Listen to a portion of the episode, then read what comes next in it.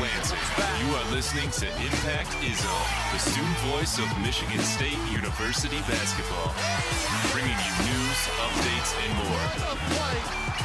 I'm proud of myself for being irrelevant. Yeah, it's snowing outside. dude.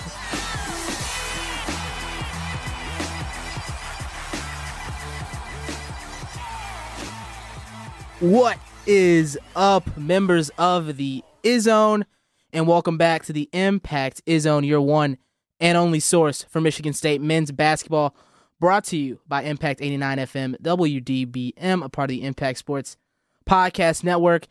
It's me, Julian Mitchell, in studio all alone today, actually. All the boys went down to Washington, D.C. Joey Ellis, Kyle Turk, and Joe Dandrin in Washington, D.C. for the Sweet 16 and now Elite 8 game for Michigan State. They're down there covering all the action in D.C., so I'm here alone, kind of podcasting, at least by myself in the studio. But I got the boys on the line because we needed to do a podcast.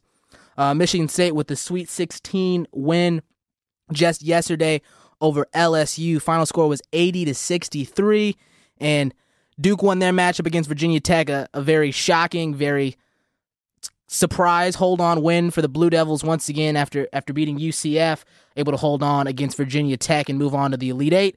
So Michigan State, Duke in the Elite Eight now. I got the boys on the line from DC.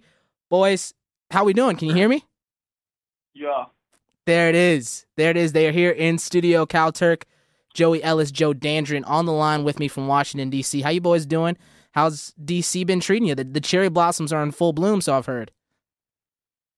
Heck of a heck of a city here, Julian, in the nation's capital. Just coming off a fantastic uh, hotel breakfast. Can't complain. Oh, nice, Uh, pretty. nice continental breakfast. It, went- it went above and beyond continental, maybe uh, worldwide. Worldwide breakfast. That's a new term. I'm coining that right now. Wow, look at that. What what hotel you guys staying at? We got got to shout the hotel out for treating you boys right. Uh, the Embassy Suites and Convention Center. You know, you know how he is. It's, it's the nicest in the biz. nicest in the biz. Well, you love to see it. Glad to hear you guys are doing all right. But as I said, Michigan State winning the Sweet 16 matchup against LSU. Final score was 80 to 63 in that game, and it was pretty much a wire to wire win for Michigan State. Dominated the entire game. You guys are sitting there. Uh, I saw the pictures. You guys are a little bit, little bit up high. Players look like ants, but you still got to take in all the action live in front of you. And what did you take away from this Michigan State matchup? Because for me, it was just another dominating win, and the Spartans playing at their peak performance. I think right now. Well, I think what really stuck out, Julian, to me is uh, the play of the freshman, of course, and obviously how Michigan State was able to just kind of out hustle LSU. Um, key, they did a really good job of keeping the bigs of LSU off the board, especially in the first half. Um, and then, of course, I mean, we go back to like I just said, the freshman uh, Aaron Henry was magnificent for you know Tom Izzo and his team. Yeah, the freshmen were truly tremendous. And you talk about Aaron Henry, and the question has been all season long: when was he going to to round into form? He got the extra minutes. He was thrown into the fire with Joshua Langford being injured, and he has all the tools. He, he's one of the more athletic players on this Michigan State team, but he just couldn't seem to put it all together. The the shot from the perimeter wasn't falling. Didn't exactly have the tools to finish all the way inside, and he just hadn't rounded off as an offensive player. But this game against LSU showed what he can be and what I think he will more evolve into as his years go on in the green and white uniform. He had jumpers from the perimeter, pulling up from mid range, driving hard inside, little stop and pop game. He looked fantastic. I mean, what did you guys see from him and can he keep this up? Is this finally the turning point for Aaron Henry and how important is it for this Michigan State team to get him now as they What a look to play Duke? What a good time to get hot if you're Aaron Henry. Uh, we, I think I've liked his game all year. It's just a matter of having the confidence to get your shot going. Uh, for him, if he can add the, outside shot to his game down the stretch here for MSU, it opens up a whole lot of different things. I don't think LSU, for whatever reason, they they wanted to leave him and Gabe Brown open from outside early on. I'm pretty sure the first uh, three pointer that Gabe Brown took, uh, he looked at LSU player up and down and said, "Hey, you're gonna let me shoot? I'll take care of business." And the the two of them, Henry especially, just poised, confident, and, and that stage that definitely could have seemed too big for them. I think it definitely seemed too big for guys like Javonte Smart and Naz Reid from LSU. Not so much the case for Aaron Henry and Gabe Brown. looks the part more than anything else. Yeah, Kyle, going off that as well, it was in question all season long who outside of you know Kenny Goins and, and Matt McQuaid and now Xavier Tillman down the stretch, who you're going to get production from. So if you're getting production from these freshmen in Aaron Henry the way he was able to produce last night, same thing with Gabe Brown going forward, that's going to be crucial because it wasn't all just Cassius Winston having to do it. You had four different starters in double figures for Michigan State, which was huge in terms of scoring, and, and you're going to need that against the Duke team who anybody who watches them with the, the three freshmen and then Tre Jones, who all can score the way they can last like last night showed it.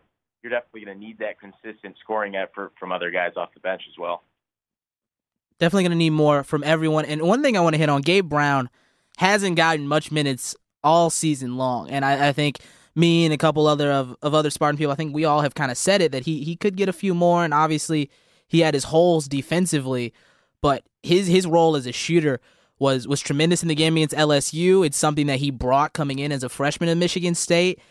And if you're looking at Gabe Brown, I I think this guy has the potential to grow in one of the great players for Michigan State, at least one of the great role players. His ability to knock down that three is huge for this team, especially on a night, at least like against LSU, where Matt McQuaid wasn't knocking them down, nor Kenny Goins. Gabe Brown was really the three point shooter.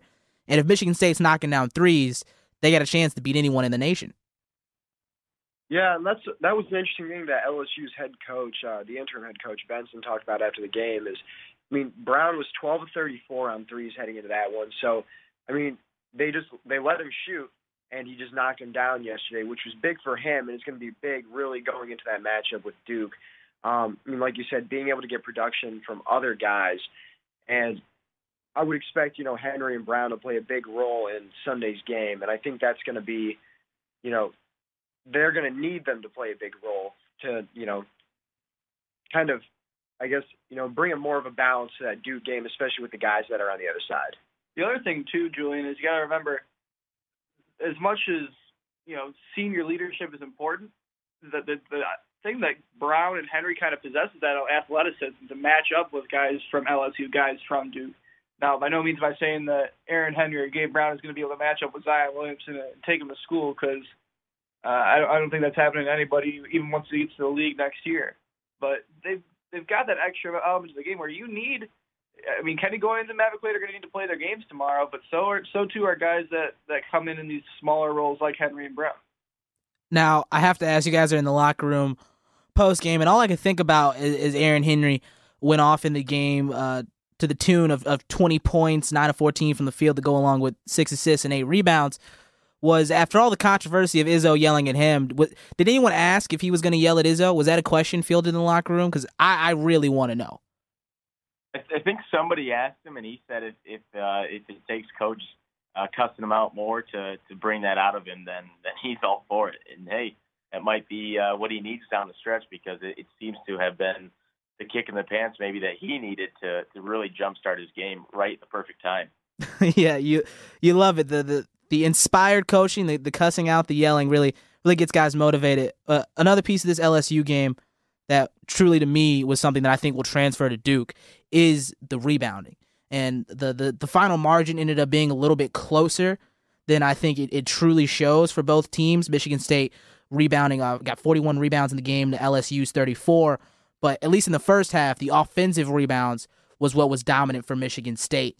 And it's a very stark comparison when you look at LSU. They're one of the better rebounding and offensive rebounding teams in the country. Michigan State is still one of the better rebounding teams, but obviously don't have a true down low big like a Naz Reid or a Bigby-Williams going with a Xavier Tillman and a Kenny Goins in that front court, but able to dominate on the glass. And I think going forward against Duke, a team that with Marques Bolden, who is pretty susceptible to foul trouble, can get himself sitting on the bench a lot and Javin DeLaurier, who's still not that that large of a guy, rebounding I think will be one of the game changers in that Duke game. Aaron Henry had five offensive rebounds, and it felt like they all came in about two possessions. And I'm pretty sure MSU they had 12 second chance points uh, to four at one point in the game, and LSU actually ended up uh, leading in that category. But either way, MSU for a team that rebounds the ball as well offensively as LSU does, really I mean, it took them until the second half to really get much of that going, and they had to pretty much double their efforts in terms of getting to the boards. Uh, there was a possession, I think, in the second half where they got two or three offensive rebounds and, and had a putback. But MSU was able to keep possessions going. I think Cassius Winston hit a couple threes after uh, offensive rebounds, and it's good to see him shooting the three ball as well as he did because uh, that just adds another dangerous element. I mean, they, you think about it at this point, MSU's got so many things working in their favor. If they can continue to offensive rebound the ball offensively the same way they did against LSU, even even somewhere close to that, uh, Duke is not exactly the best team at, on the defensive glass. So if, if MSU can pick up a lot of second chance points, second chance opportunities, we could be looking at quite a quite a contest and we've been touching on it the fact that there is now a matchup looming with the big bad Duke Blue Devils. They have cast some black magic and somehow made their way to an Elite Eight, winning two very shocking games over UCF and now Virginia Tech in the in the final moments here. You you look at Duke and you guys got to watch them up close and all I've heard is all people, everyone has heard this season is how great Zion Williamson is. Seeing him up close and personal, I mean, is is the hype real? Should I buy all of the Zion stock? Oh, absolutely. I mean, if you haven't bought stock yet, Julian, I don't know what to tell you. I mean, me, me and Turk, when we were during the game, couldn't couldn't uh, stop talking about him during the broadcast. He's he's that exciting of a player, and and deservingly so. He gets all the attention he gets, but I mean, it, it's tough. You look at this this team is it seems like Duke's almost going three on five most of the time offensively. I mean, I don't think they're going to get that consistent effort that they got from Tre Jones pouring in over 20 like he did Friday night. So it, it's tough because they do run everything through Zion Williamson. So you, you just you have to assume that he's still going to get his fill. He is that good of a player. So if you're Michigan State, you, you just try to limit him as much as you can, keep him in front of you, which is a very tall task. But you just have to, as crazy it sounds, let those other lottery picks in R.J. Barrett and, and Cam Reddish, who's it'll be interesting to see his injury status for Sunday's game. You have to let those guys try to beat you and let Tre Jones beat you. And you saw Virginia Tech doing that yesterday, giving up shots and letting Tre Jones get some open looks, and he was just knocking them down. So at the end of the day, you just have to try to limit Zion because you're not going to entirely stop him. But at the end of the day, if you can limit him, keep him in check, and let those other uh, supporting cast members beat you. I think that's uh, the formula to beat Duke. It might not be done, but teams have shown they've come close so far. Yeah. And one of the biggest things I saw from UCF, and I think their template is one that works very well for Michigan State. Obviously, don't have you know a seven foot seven foot tall big man in Taco Fall, but the way they use Taco and putting him on that baseline and making him pretty much a free safety, and he's roaming that area waiting for Zion Williamson to come inside. I think Michigan State has the players that can do that, particularly with Xavier Tillman, who can stay down low. Because the biggest thing for Duke is not a lot of guys on their team can shoot.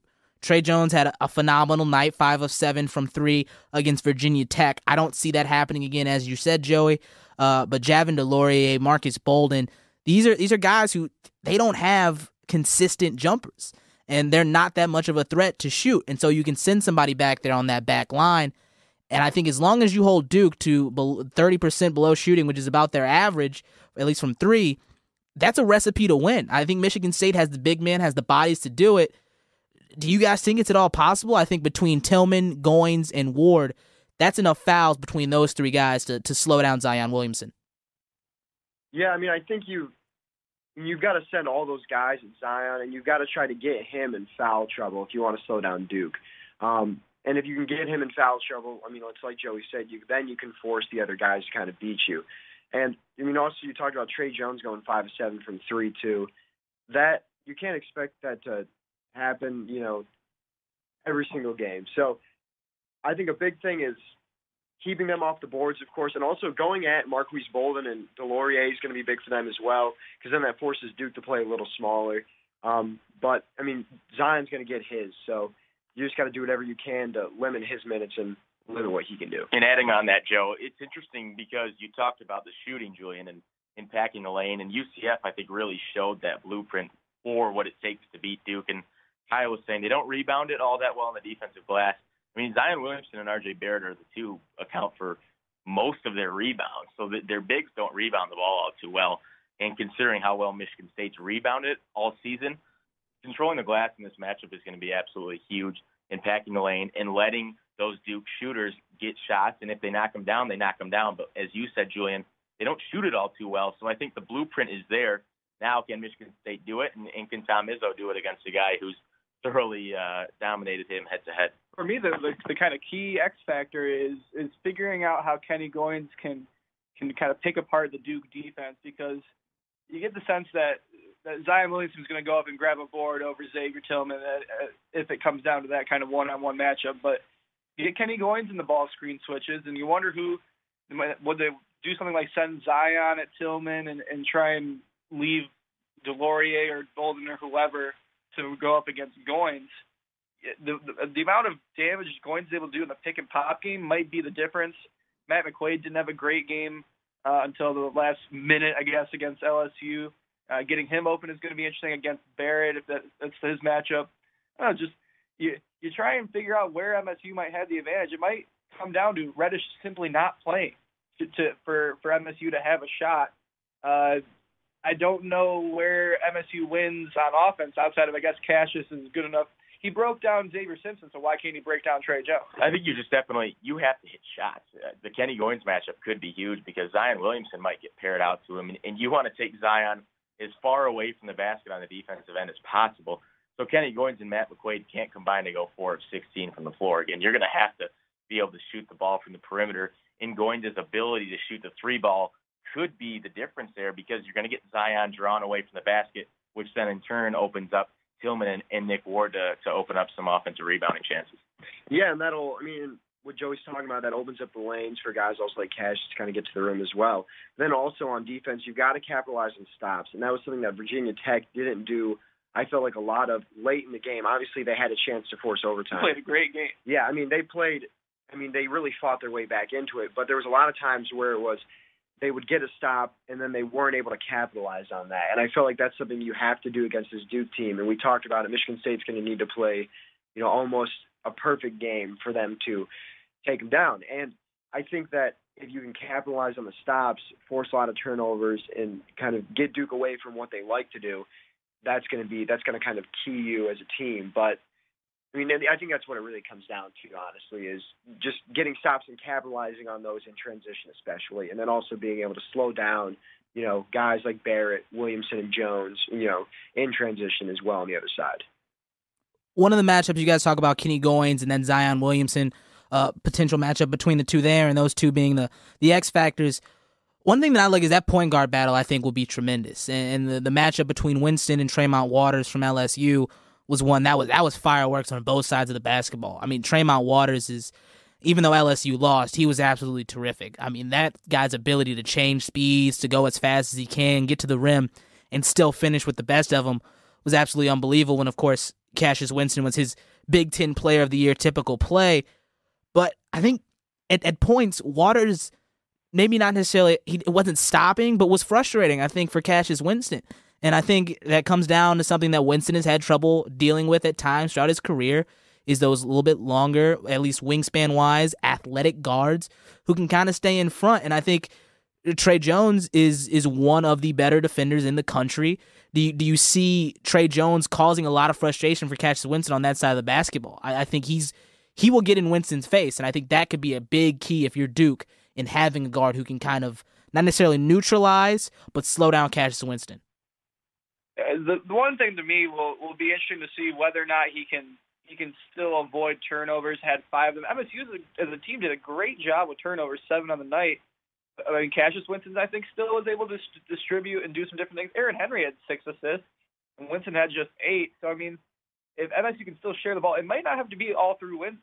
I, I get the sense that uh, once you get later in the tournament, I think we've seen in, a, in that last Michigan game, it wasn't all on Cassius Winston every single possession, more because Matt McQuaid is having the game of his life. But I you get the sense that this team knows so much how to function on offense, regardless of what Matt Winston's matchup is doing, regardless of what someone's doing to Tillman down low. They can get baskets any sort of way. They're going to have to against Duke. And one of the bigger the bigger questions, the bigger storylines coming into this Duke matchup is the fact that head coach Tom Izzo is, I believe, one and eleven all time versus Coach K. And this season has probably been Coach Izzo's best coaching job to take this shorthanded Michigan State team and bring them to this point now the Elite Eight a chance to make it to the Final Four. Coach K has beat him at pretty much every point. It's going to bleed into predictions from you guys. I want to know you're you're picking your best coach, you're picking the best team in this matchup. Who is getting their chance, punching their ticket to the Final Four in Minneapolis? Is Tom Izzo going to get over the hump? Well, Julian, I'll tell you, if Tom Izzo is able to get through this Duke team and get that monkey off his back, it would be maybe his biggest win of his career in terms of just the entire season and where things have gone and going up against, you know, maybe the best Duke team we've ever seen assembled with those three freshmen. Um, I still think I've maintained it all season long that Duke, when you get Cam Reddish, R.J. Barrett, and Zion Williamson producing at that high level, I still don't think there's a team who can slow them down just on in terms of sheer talent. But UCF and now Virginia Tech have both shown that that blueprint is there. This Duke team is vulnerable. And if you asked me two months ago, I would have probably told you Michigan State has zero chance of beating this team. But you get to the Elite Eight, and you're 40 minutes away from a trip to Minneapolis, and I, I think anything can happen. Michigan State's got to love their chances considering how well they're playing. If they can cut down on some of those turnovers, like Kyle was saying, shoot the ball well and, and rebound well, and do all they can to to keep Zion in check. I know it's a big ask. I think they've got to like their chances. Um, I, I still like Duke in the matchup, but it's going to be a really even matchup, and it, should be a slugfest of an Elite Eight. And I think that it's I mean, Coach, obviously, we talked about Tom Izzo's record against Coach K, and I think this, you know, you could talk about the game on Sunday being the biggest of Izzo's career so far. I mean, maybe not, obviously, with the championship, 2000, all those, but, you know, just like what this game would represent, you know, him getting past the Duke team, like Joey said, how special they are, and also getting over the hump against Coach K to get to a Final Four, your first since 2015. Um, I think that, you know, with this team, you mean you'll have a lot of guys coming back next year too. It would just be a really big thing, you know, especially going into the next season as well. And touching on that, just a last burst. This is, you know, a lot of people have question marks, at least looking at the Champions Classic in that event, about the fact that that Michigan State is in there. Look at the Dukes, the Kansas, and the Kentuckies, and then Michigan State, kind of the not little brother, but the, the, the stepchild in that group there. Do you guys think this win would sort of finally validate, at least to the, the outside perspective, that Michigan State is the blue one of the blue, blue bloods in college basketball. That Izzo would finally beat Coach K and assert Michigan State this program as a blue blood over Duke. I think Duke will always be Duke. Kentucky will always be Kentucky. Kansas will always be Kansas. I, I get the sense that for as much as they are not on that same level, there's only so much they can do to try to get there. MSU can win this game tomorrow afternoon, and I don't think it really changes much of the scope. I think that MSU is still a top tier program before and after this game, regardless of outcome. Uh, don't get me wrong; it would definitely mean a lot in the context of you did uh, you did something pretty much no one could do the entire rest of the year in beating this Duke team but I mean, a Final Four is a Final Four, and it can happen to any program if you get them in the right situation. I think MSU, this this would be his Izzo's most impressive coaching job, in the fact that you lost two, one and a half basically starters during the season, and you can still have a chance to be playing for a Final Four against the best team the entire year, and that's that's not easy to do. It'll be a very interesting matchup. As we're ending it out here, I got to get you guys' predictions. I'll start it first, and I'm just, I'm gonna go Michigan State. I have I have sat on this for a while.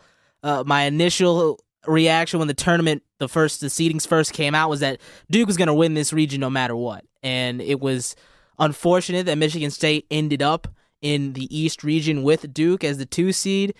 But after watching UCF and Virginia Tech, Duke is beatable. This is a basketball team. Yeah, they have the talent. Yes, Zion Williamson is a Jeep running at uh, 10 miles per hour in transition, taking a charge from him is like getting run over by a car. But they're just not a great basketball team. Shooting, they can't shoot. I don't think Tre Jones is, is that great, at least right now, of a player. I think this is a very, very beatable Duke team. I think Michigan State does it. I think Tom Izzo ha- has done his best coaching job this season. These guys look great. They look like they're playing at the peak performance right now. Aaron Henry, Gabe Brown if they can keep this up, this all around effort, they've been getting the most out of the, the less amount of players, the less amount of talent they've had this season. And I think he continues, and a ticket is punched to the Final Four in Minneapolis for Michigan State and Tom Izzo.